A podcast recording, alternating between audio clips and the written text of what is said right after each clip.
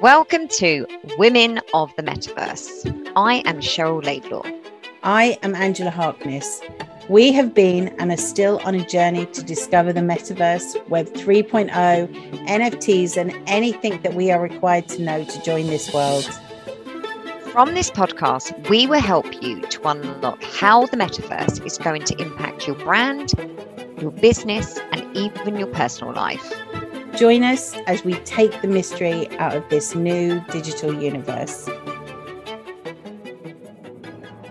Welcome to Women of the Metaverse. In this episode, we are going to be talking about metaverse offices and whether companies will move more into the metaverse. The idea for this episode came about from a comment in an article we read talking about Horizon Workrooms.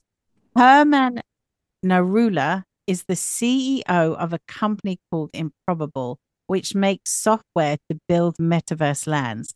And he is quoted in this article as saying, Why would we want an office in the metaverse that looks like our real office? Hmm. Good point, right? Yeah. We had a bit of a chat about this because, in a similar way that the food industry produces new ingredients by pairing them with ingredients we already feel comfortable with, such as vanilla or raspberry. Maybe this is Meta's plan because they have to play to a certain extent to the audience that they already have, which is an aging audience. Many of them have been on Facebook since the beginning. Maybe it will ease the people into it without any resistance. You have to think of it as the stages of technology adoption, which is innovators early adopters, early majority, late majority, and laggers. Facebook at this stage is not playing into the innovators or and early adopters.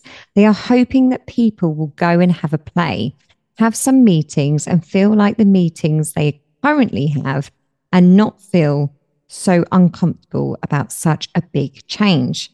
So, what do you think? Will offices move to the metaverse or will we just play with something because it seems fun at the moment, but it will never take off? What do you think, Angela? Mm. What we believe are the advantages is the immersive experience of being in the metaverse. It is a completely different experience from speaking to someone via Zoom. You genuinely feel as if you are interacting with others. If you want to see that as well, go and look at our YouTube channel because the way that Sharon and I interact in the in our office in our studio. It also enables you to look at items in a 3D view and manipulate them. For example, imagine that you are having a house built and you can visit the offices of your architect actually in the metaverse and see and walk through a 3D model of your house. Now, I know that architects, as Cheryl said, has already do this to a certain extent, but this again would be more immersive because you would be able to move through it as if you are living in it. So you can see it has been designed in a way that you want to live in it. Or for someone like Cheryl as a website designer, to bring a team into a room and show them a version of their website that they can walk through rather than sending them designs via email. That would be good for you, That'd right? Great. I mean, if kind it was of just a big billboard that they can walk around. Yes. Whilst we understand the way in which Meta has designed their rooms, it does allow you to experience offices in a different way, which is moving to locations such as one of our favorites at beach. Also, remember, we are just at the start of this journey. The technology is a toddler and still has a lot of growing to do. But even now, as a small business owner, the options for you and how you work with people in the metaverse can look exactly how you want it to look. We talk about this a lot. You can just open up your imagination and create an environment that fits your brand or even create separate environments that suit your client. What do you think about that? I, I think it's, yeah, brilliant. I, and I can't actually wait to see what Apple do. Yes. At the moment, we've only had experience of Meta, and Meta's yes. been around two years, and I think it was only last year that they um, brought out the not Horizon Workrooms, Worlds, Worlds Horizon yeah. Worlds. So it's still so new, and Mark Zuckerberg continues to get slated for the animation and um, just just how apparent, you know, how pants Yes. it's apparently Yeah. uh, how um how anim- the animation is a bit childlike um but we have nothing to compare it to at the moment Not really. and you can still you still get a good use of it and it's free. yes You know, it is still free just to get used to it. So we support what it. apple do oh yeah, Yeah. we support Ma- uh, are supporting meta Yeah. um purely because it's the only way that we have been able to explore the metaverse Yeah. Yeah, because we don't want to Mm. game. So the kind of the only other really way to do it is to is to game. Although you can visit some brands on in Decentraland and in the Sandbox, yes but this sort of real experience. It, although the headsets, the VR headsets, expensive. Once you get in using your Meta, there is a lot to do and explore. So the workroom side of it, we just think is really cool. It's just Yeah. a, you know, it's just an easy option to give it a go. Definitely, definitely. So, in a recent PwC report, 82% of US business leaders expect metaverse plans to be part of their business activity within the next three years. I'm sorry, it's always from the US stats. Um, we can never Yeah. get any UK stats. So Is that a step too far? The metaverse has, has the potential to benefit employees and employers alike as long as it forces on enhancing hybrid work rather than replacing the physical office altogether. As Strauss Zelnick, CEO of gaming development company Take Two, said in recent interview, we don't want to end up in a world where everyone works in the metaverse all the time. I'm skeptical that we're all going to wake up in the morning and intentionally sit at home, strap our headsets on, and conduct all of our daily activities that way. We had to do that during the pandemic, and we don't really like it so much. We also have to take into the account the disadvantages. So, for example, the VR headsets are incredibly uncomfortable, and you could probably do no more than a couple of hours.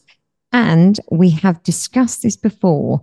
For women, they are a nightmare. They have the ability to wipe off makeup, and the minute you put them on, which is a problem if your days are mixed with face to face meetings and VR meetings.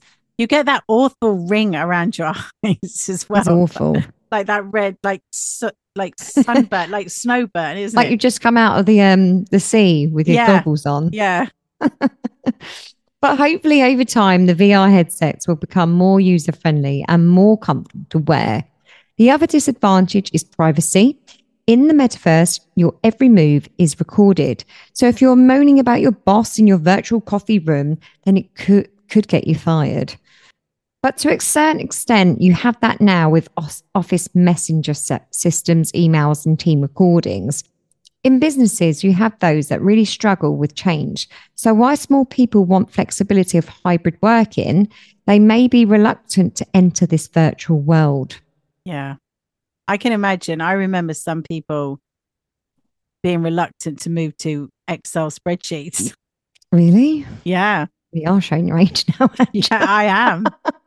I am. I remember having to go to an accountant's and he he actually looked after the accounts of their partners in the accountancy firm and teach him how to use Excel because it was right. But he could add up in his head quicker than the Excel spreadsheet could do the work.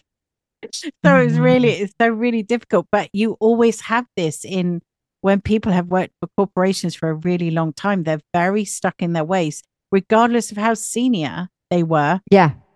They are very stuck in how they do their jobs, and like any small change can be difficult to try and get them to mm. adapt to it. So, to put on a VR headset and enter the metaverse, that's a big step, but it is one that you know eventually people will start to do. But it Yes. comes down to those early adopters, doesn't it?